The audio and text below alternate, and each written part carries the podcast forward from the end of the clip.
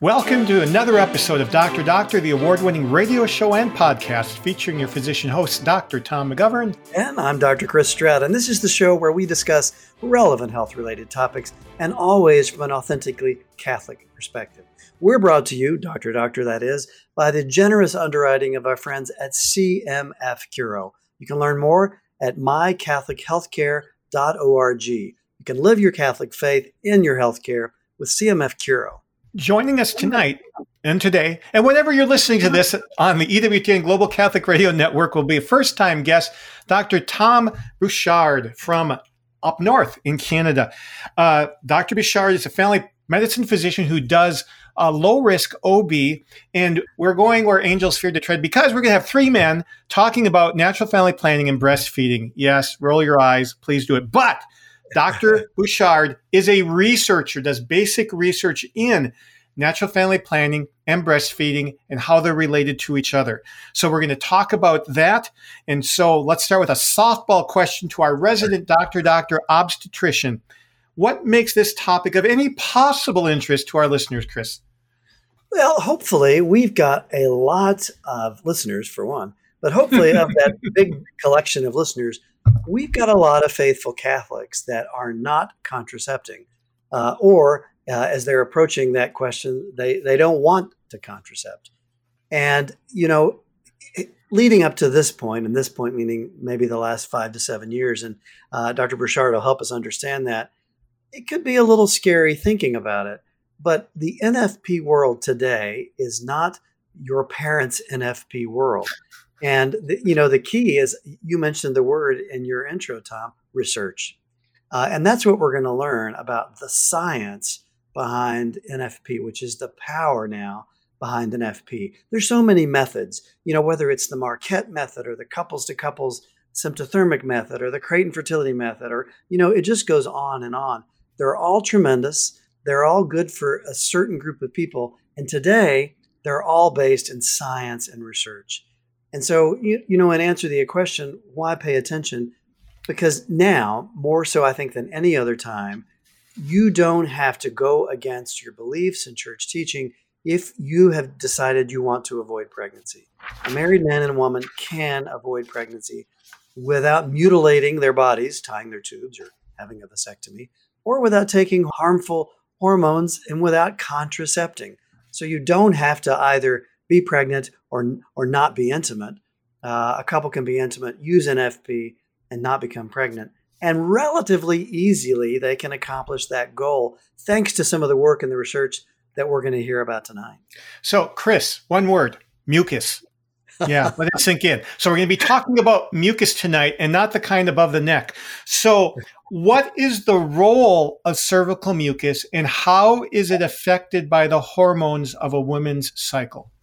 You know, Tom, this is like me asking you about skin moles. You know, this is this is, this is my, my, my favorite topic in the world, right? Cervical mucus, but it is so absolutely essential. So there's two kinds of mucus.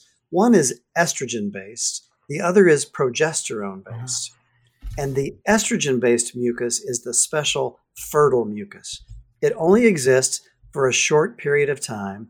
And our creator has designed this mucus that lines up in these nifty little tracks that are the perfect dimension to allow a sperm to swim through. And then, as soon as progesterone comes after ovulation, those beautiful little escalators of mucus suddenly flip into a grid that doesn't allow mucus through. Oh, into waffles. right. It is exactly. It's a it's a biological valve that opens and then it rapidly closes. But mucus is the key for fertility, not only for what it does, but for what it represents. So, low mucus could mean low estrogen. Well, that could be a follicle that's not working up to snuff, not a very good follicle. Uh, but also, the body needs the mucus to transport the sperm from the vagina up into the cervix, up into the uterus. So, mucus is the key, one of the key things of the fertility cycle. Very good. It doesn't get better than that, does it? Uh, you know what? What can I say to that? um, so, in one of our guests' publications in the scientific literature, he has this paragraph, and I'm curious on your take on it. It says at the end of a career developing oral contraceptive pills, the researcher Carl Djerassi wrote about the importance of research in NFP. He suggests that the measurement of urinary hormones at home could lead to a jet age in the understanding of a woman's fertility, saying that the determination of when she is ovulating should be a routine item of personal health information to which she is entitled. What do you think? The developer of the original pill said that. What does that mean to you, Chris? It is remarkable. I mean, we'd have to ask him, but I think what he is saying, either intentionally or unintentionally, is if we could figure out this progesterone test, we wouldn't need oral contraceptives. Because in the body, in the woman's reproductive cycle, progesterone only appears after ovulation.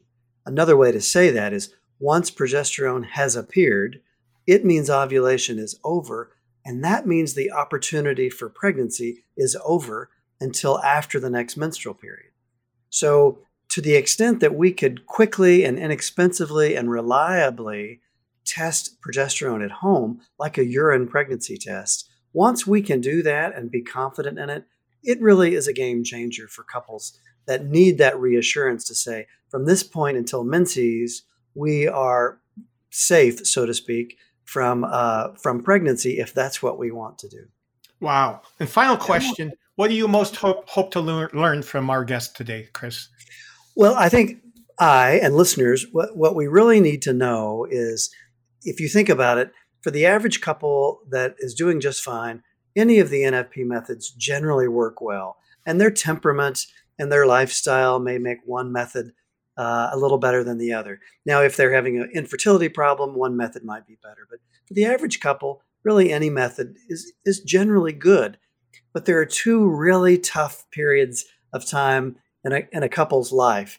And that is right after a baby, when the woman is breastfeeding, and they want to avoid pregnancy. That can wreak havoc on the cervical mucus and it can wreak havoc on a young couple trying to figure this out. The other one is at the other end, kind of, of the reproductive lifespan. That's the perimenopausal woman who is thinking it would not be funny at 48 for me to be pregnant. I, I don't want that. Um, how do I use NFP to trust and avoid that? Well, those are the two areas where a lot of NFP methods here to date have really let couples down, in my opinion. And so I hope and I think that he's going to share with us some really great information to try to work on those two specialty areas. Well, we'll listen for that right after the medical trivia question of the day. Today's category, what else? Cervical mucus. Mucus. That's right. We got it. This is Chris's happy place. All right. So, monitoring cervical mucus, as you know, is a part of uh, most forms of NFP. At times, it can be more thin or more thick. It, it changes. So, the question is what is the primary ingredient in cervical mucus? That's it. What's the primary ingredient? We'll have it for you at the end of the show, but right after this break on Dr. Doctor, we'll have Dr. Tom Bouchard on breastfeeding, NFP, etc. We're back now on screen for those of you watching, with Dr. Thomas Bouchard. Uh, Thomas finished his undergraduate degree in Canada at McGill University, and then did three years of Parkinson's dementia research up in the University of Alberta. Uh, but then he did his family medicine residency after completing medical school at the University of Calgary. He now practices general family medicine as well as uh, low risk OB. He's delivered about 500 babies over the last 10 years, and he's in charge of geriatric care at a couple nursing homes but he's got a special interest in fertility medicine. And he's a consultant for the uh, Institute of Natural Family Planning at Marquette University on south of his border in Milwaukee, Wisconsin. He's uh, a lecturer and perinatal palliative care uh, committee member at University of Calgary. He's published widely. Uh, his most recent initiative is developing an online platform for his own patients uh, and for fertility consults. And he was a recipient uh, eight years ago of the Linacre Quarterly Research Award. That's the uh, journal that the Catholic Medical Association publishes. Thomas, welcome to Dr. Doctor. Thank you for having me. So, dementia research to fertility research, what happened? So, well, I was I was always fascinated from my high school days in neurology oh. and neurosurgery, and then the life changing event for me was uh, attending the first birth. So, as a medical mm. student, when I saw the first delivery, I was so awestruck by the drama of the delivery room that I knew I had to do something with babies, and I couldn't give up the babies or hand them off to somebody else. So I said the only way I could do this is in family medicine. Wow. So that was the first uh, romance with family medicine through uh, delivering babies. And then I did an elective in, in med school with uh, an OBGYN who was using just off label the Clearblue fertility monitor uh, in a reverse way. Instead of trying to achieve pregnancy, he used it with couples. He just kind of invented his own protocol to use it for avoiding pregnancy. Mm. So he and I wrote a paper when I was a medical student. And in the process of writing that paper, I discovered that the same thing was happening at Marquette University with these nurses who invented the Marquette method. So it was happening in parallel, and they both came up with the same idea. One guy from Canada, this group of nurses from Marquette. And so I that started my kind of correspondence with Richard Fehring and Mary Schneider mm-hmm. at Marquette. And I've been working with them ever since I joined them for a conference in uh, 2012. They were very gracious to kind of let me um, weigh in on on some of their protocols. you know, before we get into the the really important stuff, um, I think a lot of listeners probably you're the only Canadian they've maybe have ever talked to. Uh, and we hear a lot about the Canadian health system, but you, a trusted resource, tell us maybe some of the differences between our two health systems. Yeah, I think the the biggest thing, and it, this relates to fertility consults, is because it's a single payer system. I'm able to see people for NFP consults regardless of their circumstances. So mm. I don't have to ask about insurance or anything else. I can do NFP consults and use any general family planning practice code and I can get paid for it, right? So there's no question anybody can come and see me. They can self refer, be referred by a doctor. Anybody can see me for NFP, which is great. Sure. The big drawback is efficiency and wait time. So you may have heard in Ontario, in the province of Ontario, cold and flu season is backing up their hospital system. So that is a major drawback, the efficiency and wait times, whereas universality is kind of the major advantage. Mm. Is it similar to maybe the British system? Do some people have uh, insurance, private type insurance that they might use for things that that the single payer state system doesn't cover? No, there's no. nothing like that. In fact, it's illegal to access private pay care um, and so people will cross provinces and they will pay for a surgery in another province because in their own province it's illegal to pay for that procedure. Interesting. Wow. Oh, well, but thank in other you provinces that. you can pay. That's right. It's a loophole. Wow. Bizarre. All right. so let's uh, go full force into this NFP thing.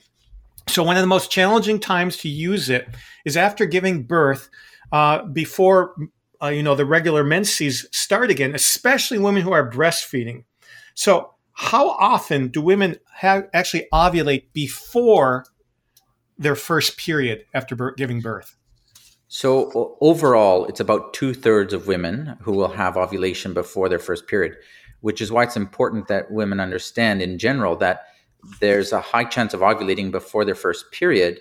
So, not just to wait for that first period to think about whether they're fertile. And that number goes up the further postpartum they are. So when you get past 12 months postpartum, well, 90% of women are going to ovulate before their first period. Um, the average uh, return of fertility is between six and eight months, and that's because of the introduction of solids and suckling decreases. So I understand it's easier to uh, figure out when that first ovulation is if a woman is bottle feeding their baby instead of breastfeeding. Is that right? And if so, why? Yeah. So the, the bottle feeding difference, if it's formula or express breast milk, the biggest thing is after the prolactin effects in the early postpartum period are, are no longer as relevant. The next biggest thing to suppress pituitary uh, hormone activity is suckling. So, more suckling happens, the more FSH and LH have less effect on the ovary. So, suckling is the major driver of that delayed return of fertility. Do you think, or is there evidence for um, in third world countries where food is more scarce for the babies that that women may exclusively breastfeed longer? Is breastfeeding more protective in those settings because of just what you said, the suckling?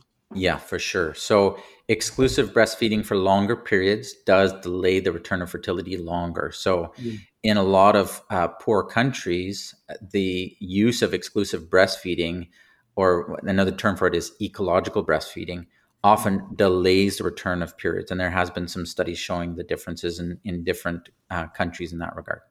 Wow. Now, speaking of studies, way back before the pandemic hit in 2018, you and some of your colleagues published a study about this relationship between mucus uh, and hormones in breastfeeding women. What were you going for in that study, and what did you learn? Yeah, the, the driver of this was the and, and this was the topic of uh, the the uh, Edmund Pellegrino Award that we worked on together. This study looked at cervical mucus to urinary hormone levels in breastfeeding women, and we were th- wanting to ask the question: uh, Is it true that mucus can be confusing in the breastfeeding time? Because we had lots of anecdotal uh, evidence from women saying it's very hard to discern mucus uh, during the breastfeeding period. So because of that challenge, we wanted to look uh, at the urine hormone levels.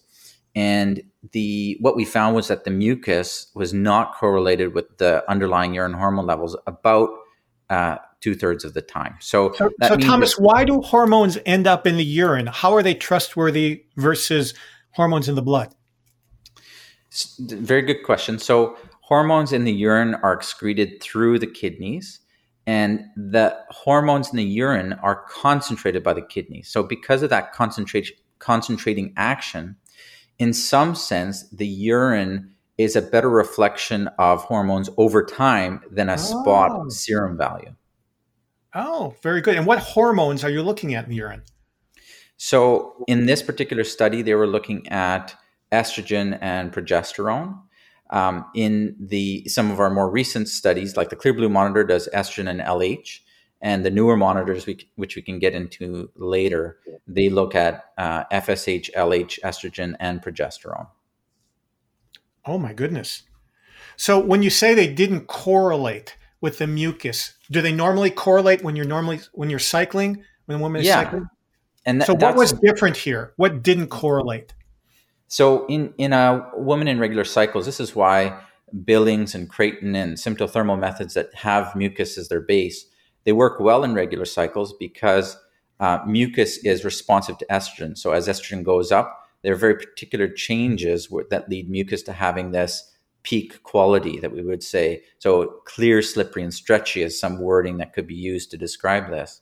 And women can sense this naturally. And if you ask them, they, they, they can learn to, to discern that mucus change over time. But in the breastfeeding period, because of the, the effects on the pituitary and the, the, the dampening of FSH and LH effects on the ovary, the same uh, mucus effects and sensitivity to estrogen don't produce the same mucus changes as, as what we would expect in regular cycles. You know, it's probably obvious to some of our listeners and maybe not to others, but the reason we're talking about this is, you know, if you think it through from a very practical standpoint, you have a couple, they've had a baby, they don't want to be pregnant right away, probably. They're breastfeeding and they want to use NFP. Yeah. And so they can feel completely lost.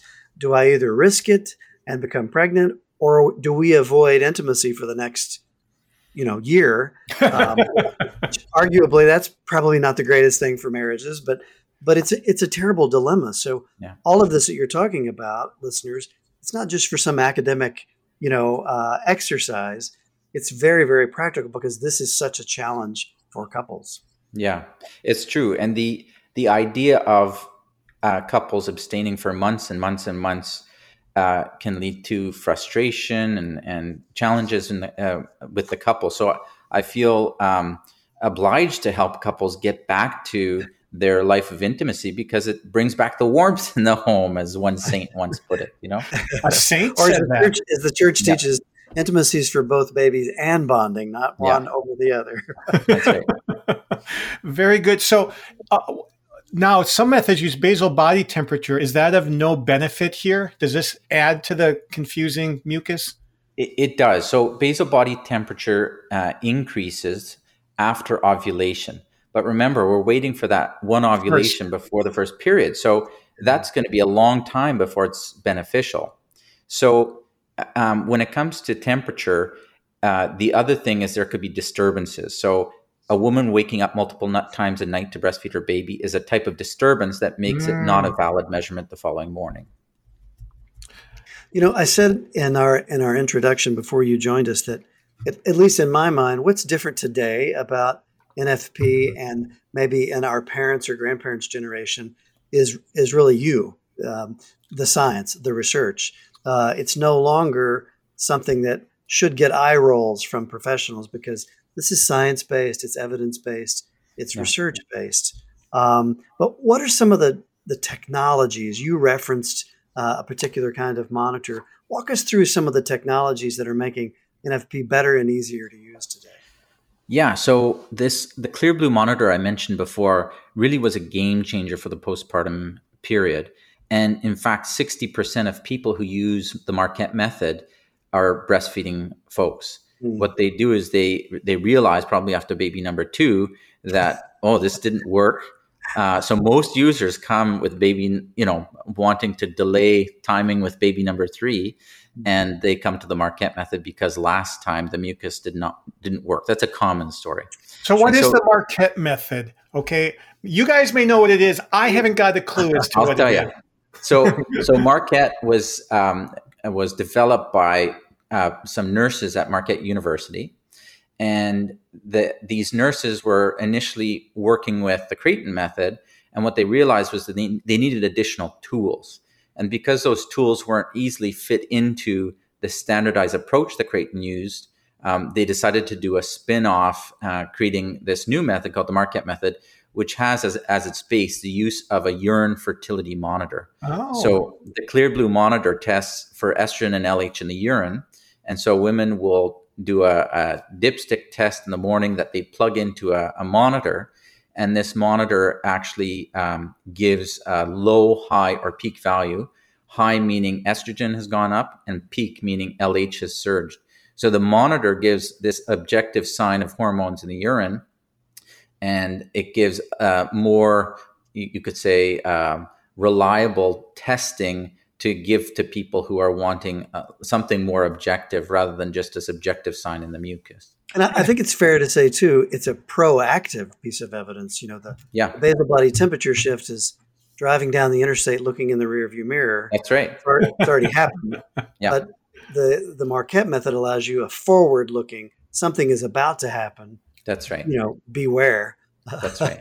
now, exactly. in the interest of transparency, we don't have a relationship with the maker of Clear Blue. That's just a brand. Yeah. Um, but are are there competitors in the market space for that monitor, or is that the only company producing it? Yeah, it, it, so there's a whole bunch of LH test strips, really cheap dollar store type test sticks you can get for LH, which will predict ovulation within a few days.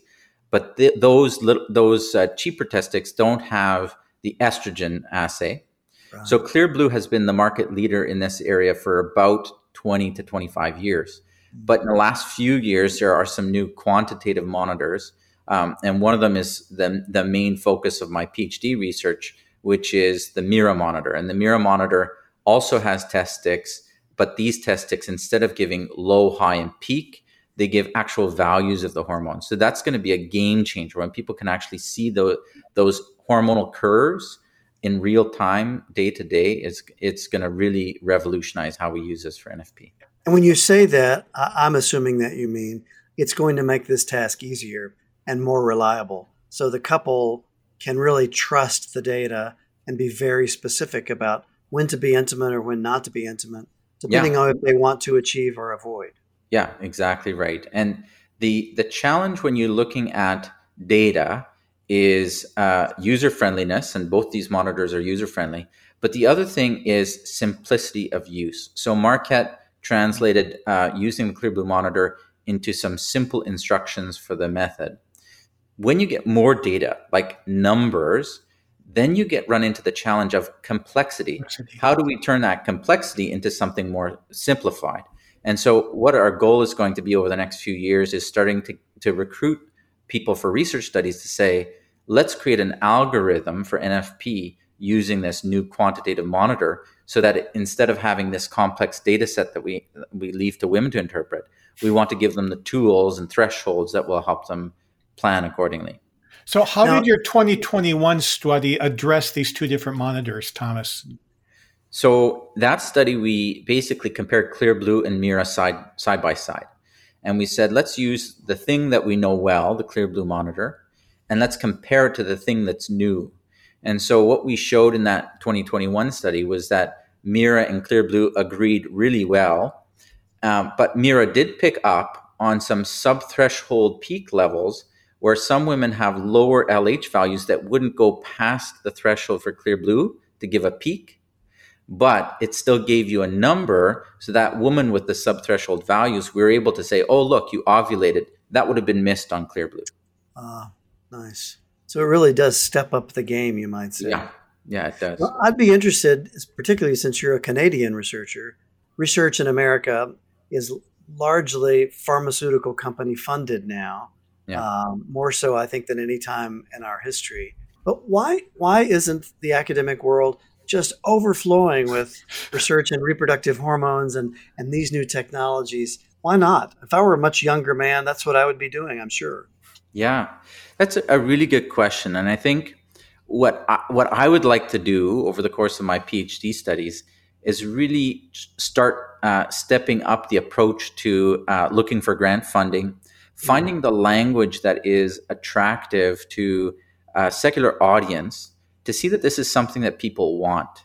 Uh, mm-hmm. and it's not just something that we want to ideologically drive because the NFP world is a small subset, but there's I think there's a, a, an interest and a demand for it. There's over 2,000 apps for the menstrual cycle out there. So there's a huge demand for menstrual cycle monitoring, right? Wow. And so if this is the case, let's capitalize on that and try to get into that market, that interest, and, and try to show them the goodness of monitoring the menstrual cycle for any type of intention. And I think that will require kind of shifting the language. Um, NFP is a historical term that has been used for many years, um, but sometimes I'll use the term menstrual cycle monitoring or try mm. to shift the terms. You know, you've probably heard of fertility awareness based methods. Sure, the FAM. CDC likes to use that one. Yes. Yeah, so there's all kinds of different terms, but these terms collect baggage over time. So I think we have to really think about language and how we can uh, really be uh, uh, attractive to a secular audience so that we're not bogged down by biases that people might have. And that Thomas, yeah, that's really fascinating. Great, it is fascinating, and it's actually a great place to take a break here on Dr. Doctor before we come with more fascinating tidbits about natural family planning or menstrual cycle monitoring. Yes. Welcome back to Dr. Doctor and our very special guest on this episode, Dr. Thomas Bouchard from our, our friends to the north in Canada. So, Thomas, what's the deal with progesterone? Why has progesterone sort of been the holy grail in the NFP world? What's the big deal? Well, the biggest thing is identifying the when ovulation has occurred. So we talked about temperature before. So temperature shifts uh, after ovulation. So that increase in temperature can be a nice way of saying yes, ovulation has happened. But temperature does come with some challenges. If there was a disturbance or an illness recently, then it's no, not valid. So progesterone is that test that allows us to ignore some of those circumstances that affect temperature because it, it's present in the urine. So uh, progesterone tests are a way of confirming that ovulation has happened. And that way you can say you, that you've entered into the infertile phase after ovulation. Now, in America, a progesterone test, a serum, a blood progesterone test is north of $100. Yeah. Um, so maybe we should talk a little bit about cost the clear yeah. blue versus the new monitor. What's yeah. that look like for for users? Yeah, so clear blue costs about two hundred dollars, and most of the other monitors on the market also cost about two hundred dollars. I usually offer patients to write them a letter so they can put it on a health spending account mm-hmm. along with test sticks. Test sticks range anywhere from a dollar to three to four dollars each. And so you want to minimize as much as possible the cost of test sticks. So if they if people can can keep it to maybe 10 to 15 test sticks a month you're probably mm-hmm. looking at uh, you know 40 to 50 dollars per month and mm-hmm. hopefully with some health spending account that can offset the costs but that is certainly uh, a consideration that uh, the the initial expense of the monitor although those can last years the monthly cost is there too so uh, the reality is that most people would make this investment. It's cheaper than you know a birth control pill, for example. Sure. Um, sure. so I think people want to make that investment because they see the value there. So now, how Thomas- about how about the new progesterone inclusive monitor? Yeah, so that one's also two hundred dollars. Um, the the Mira monitor is uh, the test sticks are a bit more expensive. There's two other, well, three other systems. One called Oova, which just measures uh, LH and progesterone, uh, and then there's another one called Inito that's now in the United States market, and there's another one a system called Proov. The Inito and Mira monitors are ones that have a little device that you put a test stick into. Mm. The Proov system is all uh, test sticks and they're line based. So you have to read the line, and there's an app to read the line. I would say the Proov tests, P R O O V, um, those are the cheaper of all these options for testing. Uh, the the Mira monitor uh, is has has more data to back it up, and is the one that we published on last year. So, Thomas, uh, to be clear on price, women aren't going to be using this every single month. They're mainly going to be using it around the challenging times until their cycles are normal. Would that be fair to say? That that's a possibility. So I, I think what we need to find as as physicians and healthcare providers uh, to support couples is the method that works best for them. Mhm. And rather than trying to fit them into the method, say what tools does this couple need to be successful and to achieve their goals. So sometimes that means, say in the postpartum period, they use a fertility monitor to test their urine.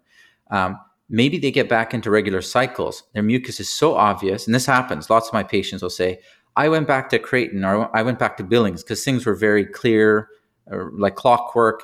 Like and I before. say, "That's great, go for it." Um, but then they might come back and say, you know what, things are not so obvious. So then we use another tool like the monitor, right? So you have to find the tools that are going to fit with the couple, not try to fit the couple into the method, you know? So, two times which I think are very challenging for women, I'd like you to address here. One, women undergoing chemotherapy, and two, um, women in that uh, perimenopausal period just before their cycles stop. How can you help them? Yeah, so chemotherapy is a, a brand new area uh, of interest because prior to this, uh, there was uh, no option for women who were trying to figure out what's going on with their fertility during chemo and immediately post chemo. The reason for this is hormones, uh, the hormones change in such a way that there's pituitary dysfunction from the chemotherapeutic agents, uh, usually for, say, breast or ovarian cancer. And these uh, hormonally active chemotherapeutic agents are not going to allow you to see any any discernible thing in the urine uh, in the mucus because of what we talked about with the postpartum period. The same thing will happen with the chemo med. Now, with the Clearblue monitor, all you get is low, high, and peak. So you can't see any variability in what's happening with the estrogen or LH or, say, progesterone. We've had a few cases now that uh, we looked at that who are on chemotherapy, and we were able to see a really elegant pattern where the pituitary dysfunction was so obvious with LH being sustained high. You don't see that in normal cycles. LH is usually surges up really high when they have their ovulation, goes right back down. But this woman with chem- on chemotherapy had high LH consistently, very low estrogen consistently. When she came off the chemo, LH went down, estrogen went up, and she was able to ovulate. And so you couldn't find that without a quantitative monitor. This is the first time that it's ever been demonstrated in chemo that that you could kind of identify fertility changes in the hormones with chemotherapy. So I did an interview with um, the organization Natural Womanhood, and they were asking. They're a kind of a pro NFP group, and they were asking about how how this would work and could other women be p- potentially use this. So we started a case series, and we're opening it up for people to to kind of contact us, and, and we can guide them through the process. What was interesting is there was a couple in France who got in touch with me because she's on chemo and wanted to to use this approach. The way she found out about it was that there was a monk at a monastery in southern France who read the Natural Womanhood article, and this this I was I was so amazed to hear this. This monastery of monks support NFP users in southern France. and they this monk came up to this couple and said, this there's this doctor in Canada who who has done something with chemotherapy. You should get in touch with him. So the grapevine is what it is. I got in touch with them and I, I, speak French, so I was able to help them, and they're now using this method during chemo. So it's actually a really nice opportunity to help couples through a very difficult time in their lives dealing with chemo and, and cancer um, to still have that warmth of intimacy in their relationship, you know, without the fear of an unintended pregnancy. Exactly. Yeah. That's well, terrific. Well, the other time is the perimenopausal. That's one of the two things Chris really wanted to learn in this episode. What help have you got for that woman who woman who's on the path to menopause? To because I'll tell you, in my practice, in my practice, I think the postpartum breastfeeding couples are frustrated. Yeah. Um, but the perimenopausal couples, it's it's not as funny. It's not as comical. They they do not they want to be open to life. At the same time, they do not intend to become pregnant at 48 or 49. Uh, yeah. Uh, so let's talk about that group a bit. Yeah. So that that's uh, also another set, uh, case series that we're working on right now, following perimenopausal women through the different um, kind of straw criteria, you know, the different uh, stages of the premenopausal transition. And these transition phases, you can usually talk about variability in the menstrual cycle, but right now we don't have the actual hormone data to say what's happening during these variable periods that women are having. So the first thing that I'll I'll tell women is usually the the cycle lengths shorten and then they start to lengthen and become more irregular and then you start to drop periods they become uh, longer much longer and then eventually over 12 months you're going to not have any periods and that's what we call menopause sure. so during that transition that could be many years what we want to show with these quantitative hormones is what's what's going on. Um, it's prob it's it's likely that FSH starts to go up, maybe it wane waxes and wanes a bit, and and likely the pattern is as FSH wanes, estrogen goes up, and then as estrogen goes down, FSH goes up again. So there's going to be a unique pattern in the perimenopause that we'll be able to follow, and with likely a very low ovarian reserve in the 40s or late 40s, um, what we want to know is what are the thresholds we can recommend to women uh, with these quantitative hormones to tell them mm-hmm. this is something, this is a phase you can consider infertile. This is where you need to be worried about fertility, uh, and you could be ovulating sometime soon so that you can catch it early. So it's that predictive value that we're looking for. Right now, we don't have the data to say this is our plan, this is our protocol for these quantitative mon- monitors in the perimenopause. That hopefully will come in the next year or so. So, listeners, if you're in that group, help is on the way. Stay tuned. Yeah. Are you recruiting for that study? Yeah, we are. Currently, we're doing it through uh, users of the Marquette method. They'll learn the Marquette method first, and then uh, we would uh, tell them how to get a Mira monitor. And do, using these test sticks, they'll be able to show their, their hormones in the urine. And then we'll retrospectively look at that data with the hopes of planning a, um, a later study a larger study that is prospectively collected. So, if there's a listener who's perimenopausal and is interested in this, could they contact you? Yeah, what I would suggest is they go through um, uh, the website nfp.marquette.edu. So that's kind of the the collector um, for any, anybody who's interested in the Marquette method. And if they get in touch with the nurses at Marquette, then we can get them started through that process. So, right now, what's the best you have to offer for women who are perimenopausal until this test strip data comes out? So, right now, we do have a protocol for the perimenopause with the Clearblue monitor. Mm-hmm. And there's one published study on that topic. It's the only NFP study in the perimenopause that I'm aware of. Wow. So, they can use the Clearblue monitor. Um, and it, they can use it for uh, basically trying to track when it goes from low to high, and then they avoid pregnancy. And then they wait until they can find a peak, which is the sign of ovulation happening. So, that particular protocol, they can still use the Marquette method for using the Clearblue monitor. But what we'll, we'll have is way more detail and kind of a refined approach with the quantitative monitors. There's another fascinating study that you uh, sent to us, and there were people concerned that COVID vaccinations might affect the menstrual cycle. And that spurred some interest in you. What happened with you there? Yeah, so when I was in my family practice clinic, I had a lot of women coming to ask me about the vaccine and is this going to affect their menstrual cycles? This was a huge topic through the pandemic. Sure. So uh, many people are asking me that question, and I thought, you know what, we, we have to study this issue. We have women all over North America collecting data, uh, users of the Kemp method. So we decided to uh, explore this with a retrospective survey where we decided to ask women to uh, provide their chart data f- for us and tell us when they received the vaccine.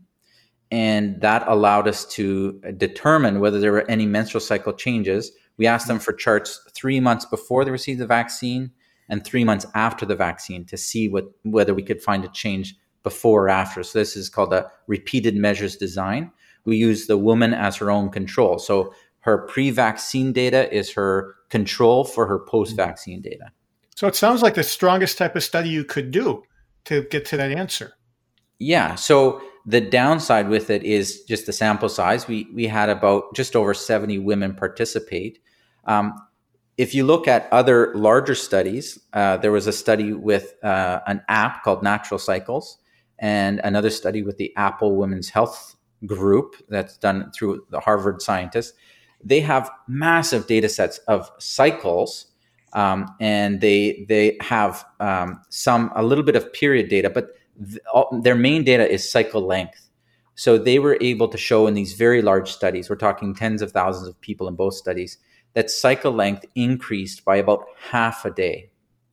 So that's not clinically meaningful. I don't know any woman who could say, "Oh, my cycle was half a day shorter or longer than last month. Nobody could tell that with that level of detail. So this is a type of statistical significance, but non-clinical significance in those studies. They didn't find any other changes.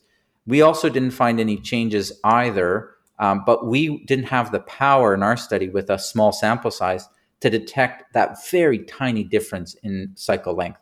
So basically, we found no major difference in menstrual cycle it's interesting at, at the risk of creating conspiracy theories we don't need anymore but uh, in, in my circles in the obstetrical world it sure feels like a few obstetrical complications that used to be not so common have become commonplace. Yeah. postpartum hemorrhage and hypertensive disorders of pregnancy. Yeah. I mean anecdotally we're all talking about this feels like it's orders of magnitude more prevalent than it used to be yeah. I, I, mean, it may be a decade or more, I guess, before we have the look back data to understand did infection during pregnancy cause something. But are you hearing any discussions of, of those topics?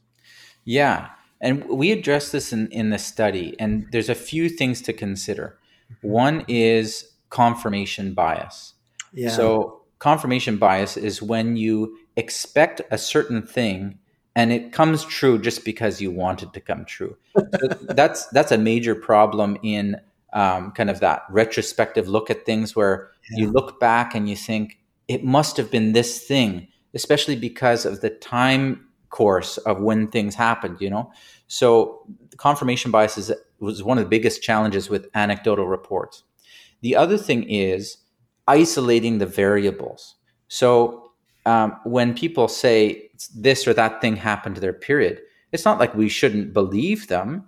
Um, it's that we can't attribute the change specifically to the vaccine. There's all kinds of other things that are happening in, in a woman or a family's life around the time of vaccine. They may be anxious about getting the vaccine. Um, they may have had some side effects that that uh, worried them.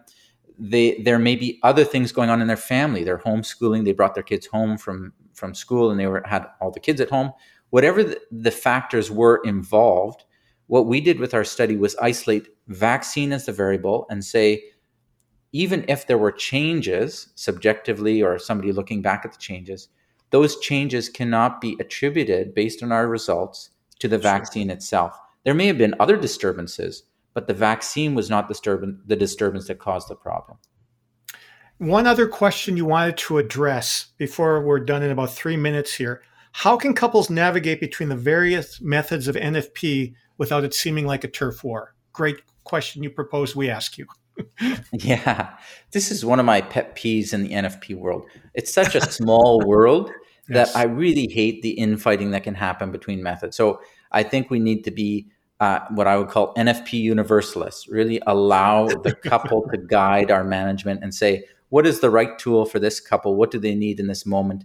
I don't want them to think the only way forward is the thing that I'm recommending. I want it to be right for them. So that's the first thing.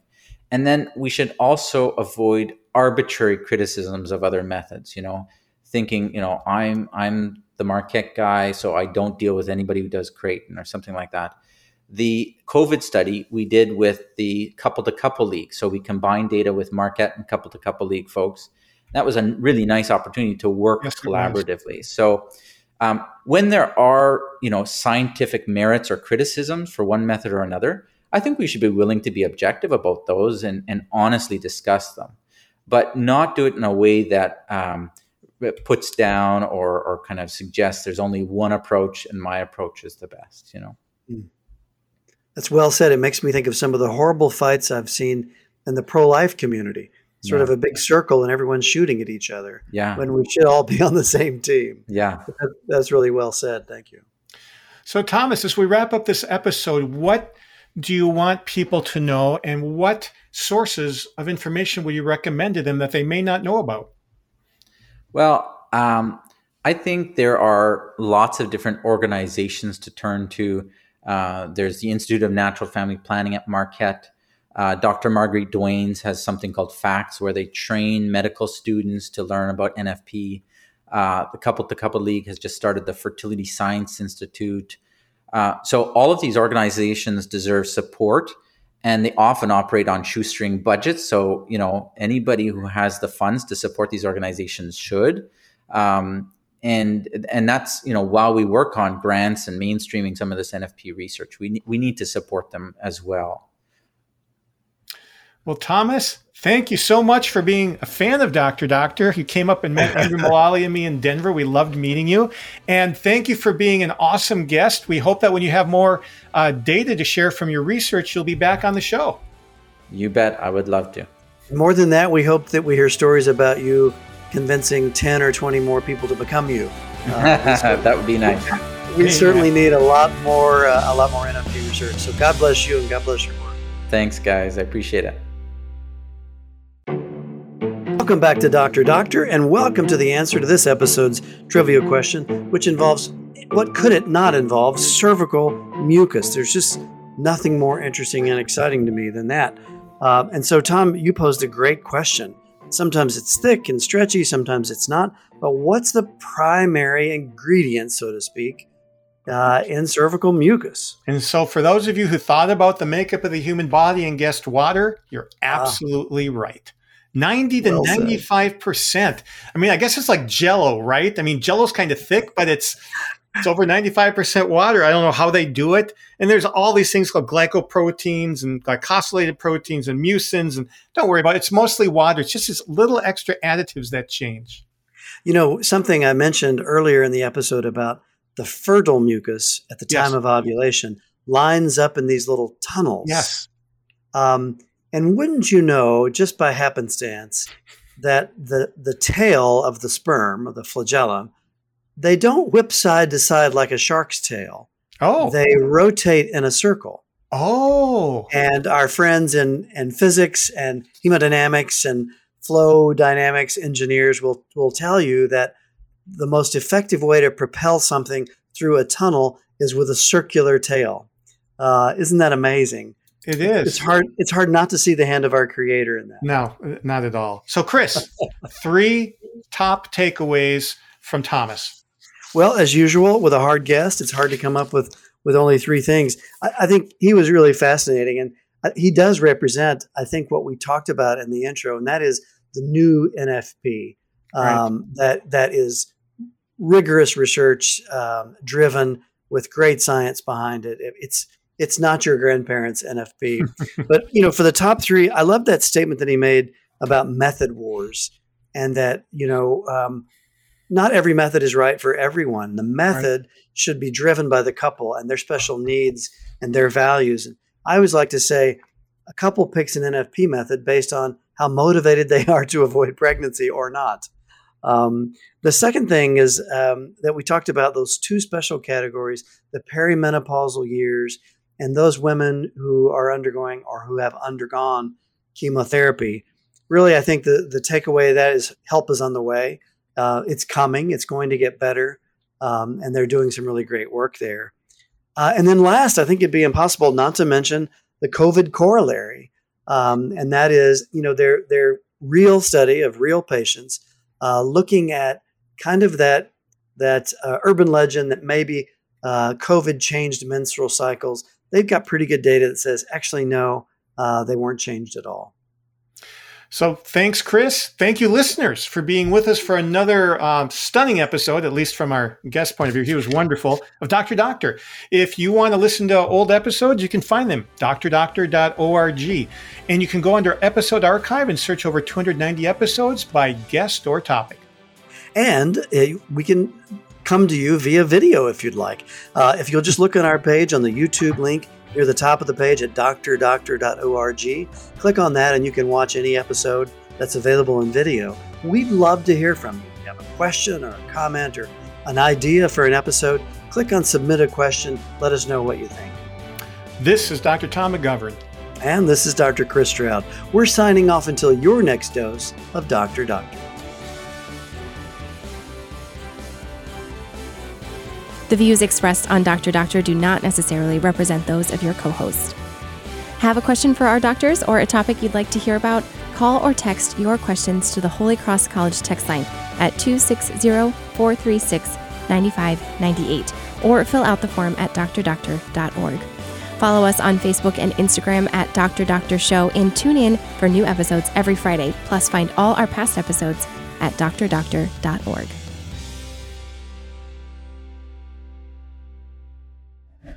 This show is a production of the Spoke Street Media Podcast Network. For more great podcasts, visit spokestreet.com.